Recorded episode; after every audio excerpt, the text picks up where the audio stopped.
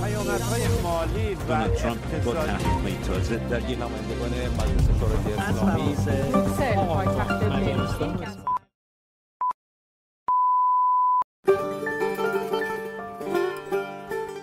امروز پنجشنبه چهارم ماه می برابر با چهاردهم اردیبهشت ماه 1402 و شما صدای ما را از رادیو رنگین کمان میشنوید. طبق روال هر پنجشنبه با برنامه خبری رادیو رنگین کمان همراه شما هستیم. این خبرنامه هفتگی مروری دارد بر اخبار رنگین کمانی از چهار گوشه جهان. برنامه های رادیو رنگین کمان را از طریق امواج رادیویی کانال ماهواره‌ای وبسایت رادیو رنگین کمان شبکه های مجازی و پادگیرهای مختلف دنبال کنید. همراه ما باشید.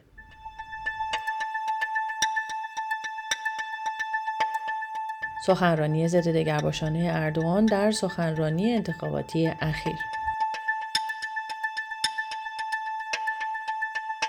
اصلاحات ناکافی لایحه ضد دگرباشانه اوگاندا.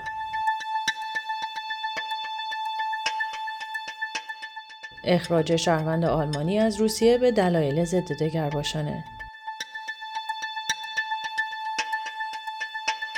لغو فستیوال سالانه رنگین کمانی در سئول کره جنوبی.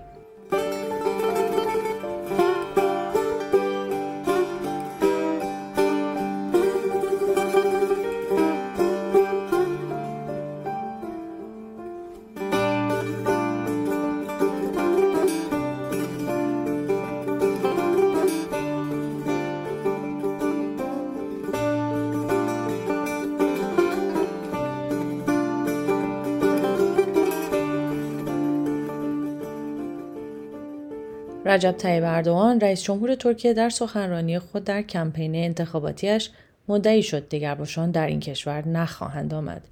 اردوغان بعد از پشت سر گذاشتن یک بیماری کوتاه روز شنبه 29 اپریل به سخنرانی های تبلیغاتی خود برای انتخابات پیش روی ترکیه ادامه داد.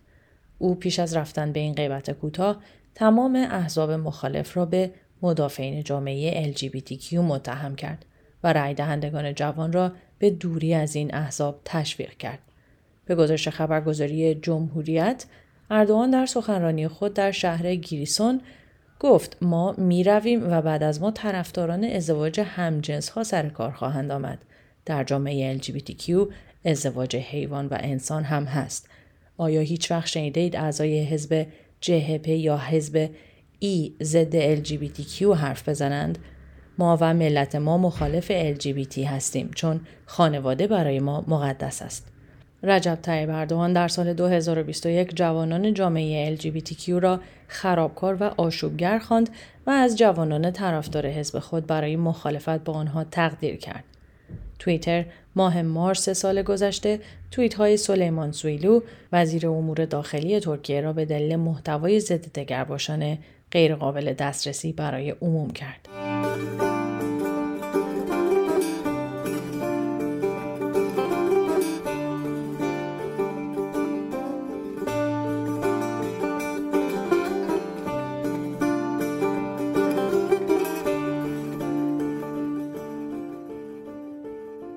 قانونگذاران اوگاندا روز سهشنبه دوم ماه می برابر با دوازدهم اردیبهشت ماه اصلاحیه قانون بحث برانگیز و ضد دگرباشانه اخیر را تصویب کردند. اما این اصلاحیه مجازات اعدام برای برقرار کردن رابطه جنسی افراد دارای اچایوی را از آن حذف نکرد. بر اساس لایحه جدید برقراری رابطه جنسی افراد همجنس همچنان جرمنگاری می شود اما هویت یابی به عنوان عضوی از جامعه LGBTQ بدون اقدام در زمینه برقراری رابطه جنسی جرم به حساب نمی آید. با توجه به اصلاحات اندک این لایحه همچنان عناصر افراطی این لایحه به قدرت خود پابرجا هستند از جمله مجازات اعدام برای آنچه در این لایحه همجنسگرایی خشونت آمیز خوانده می شود یعنی برقراری رابطه جنسی با افراد زیر سن قانونی رابطه جنسی با مهارم و برقراری رابطه جنسی بعد از ابتلا به HIV همچنان پابرجاست. این لایحه اواخر ماه اپریل توسط یووری موسوینی رئیس جمهور اوگاندا برای اصلاحات به مجلس برگردانده شده بود.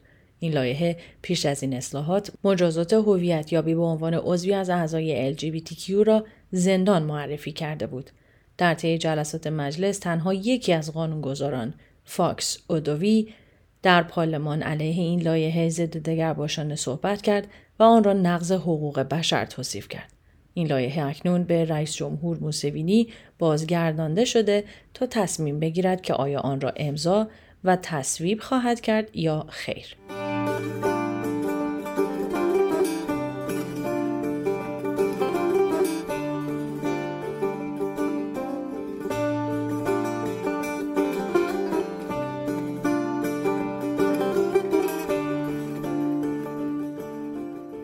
اجازه بدید یک بار دیگه راه های ارتباطی رادیو رنگین کمان رو با هم مرور کنیم.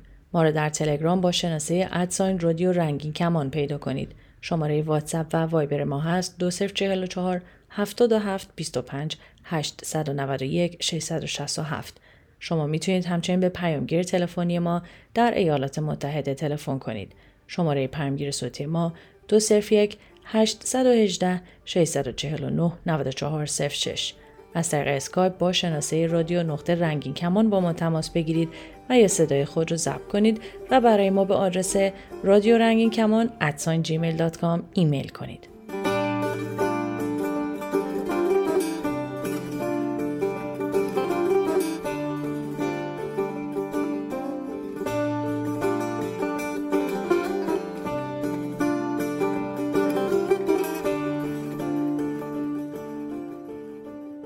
روسیه یک شهروند آلمانی را به اتهام آنچه ترویج پروپاگاندای LGBTQ می‌خواند از این کشور اخراج کرد. به گزارش یک خبرگزاری دولتی رسانه ها هویت الکساندر دانیل روث مرد چهل ساله را اعلام کردند. الکساندر دانیل روث برنامه زبان آلمانی برای وزارت آموزش یکی از ایالتهای آلمان را به عهده داشته. دادگاه منطقه کامچاتکا در روسیه اوایل ماه اپریل این مرد را به اتهام ترویج همجنسگرایی و صحبت از آن با یکی از ساکنان محلی از طریق رسانه های اجتماعی مجرم شناخت. در نتیجه متهم به جرمی که دادگاه به او نسبت داده بود اعتراف کرد و به اخراج از روسیه و پرداخت 1900 دلار امریکا محکوم شد.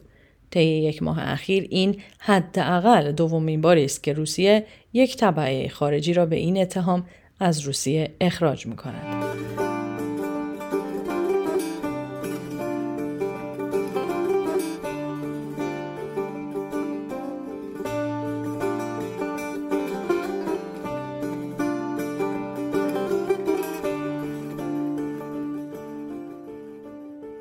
قانونگذاران شهر سئول پایتخت کره جنوبی با صدور اجازه برگزاری کنسرتی مذهبی برای جوانان مسیحی برگزاری فستیوال سالانه LGBTQ را لغو کرد.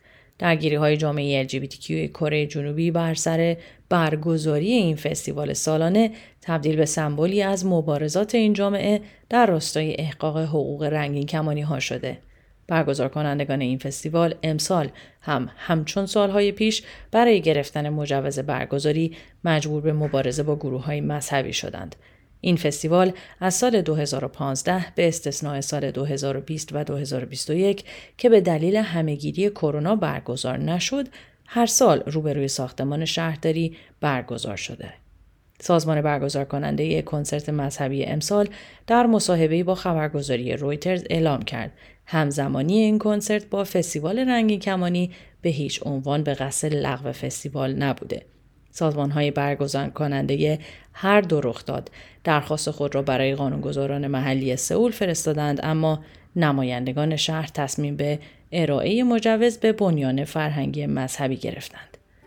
به این ترتیب به پایان بخش خبری این هفته می رسیم تا هفته آینده بدرود.